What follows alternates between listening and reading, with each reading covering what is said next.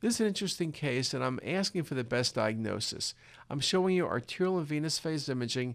In arterial phase imaging, you see vascular lesions in the head and tail of the pancreas, which quickly become isodense. If you look really hard at the right renal bed, which you just barely see, there are some clips present, and you do visualize the left but not the right kidney. This patient has had a renal cell carcinoma. Now, if the patient did not have renal cell carcinoma, I would have said multifocal neuroendocrine tumor.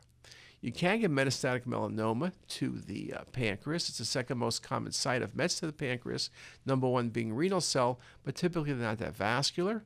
You can have multiple serous cystadenomas, but again, this is way too vascular for a serous cystadenoma, and you don't see the cystic spaces. Best diagnosis here is metastatic renal cell carcinoma, classically vascular, can be single or multiple, and classically occurs more than 10 years after the initial diagnosis. Just a very important case. If I see a vascular pancreatic mass, I'm always thinking of neuroendocrine tumor, unless I'm missing a kidney. Then I'm thinking about renal cell metastatic to the pancreas.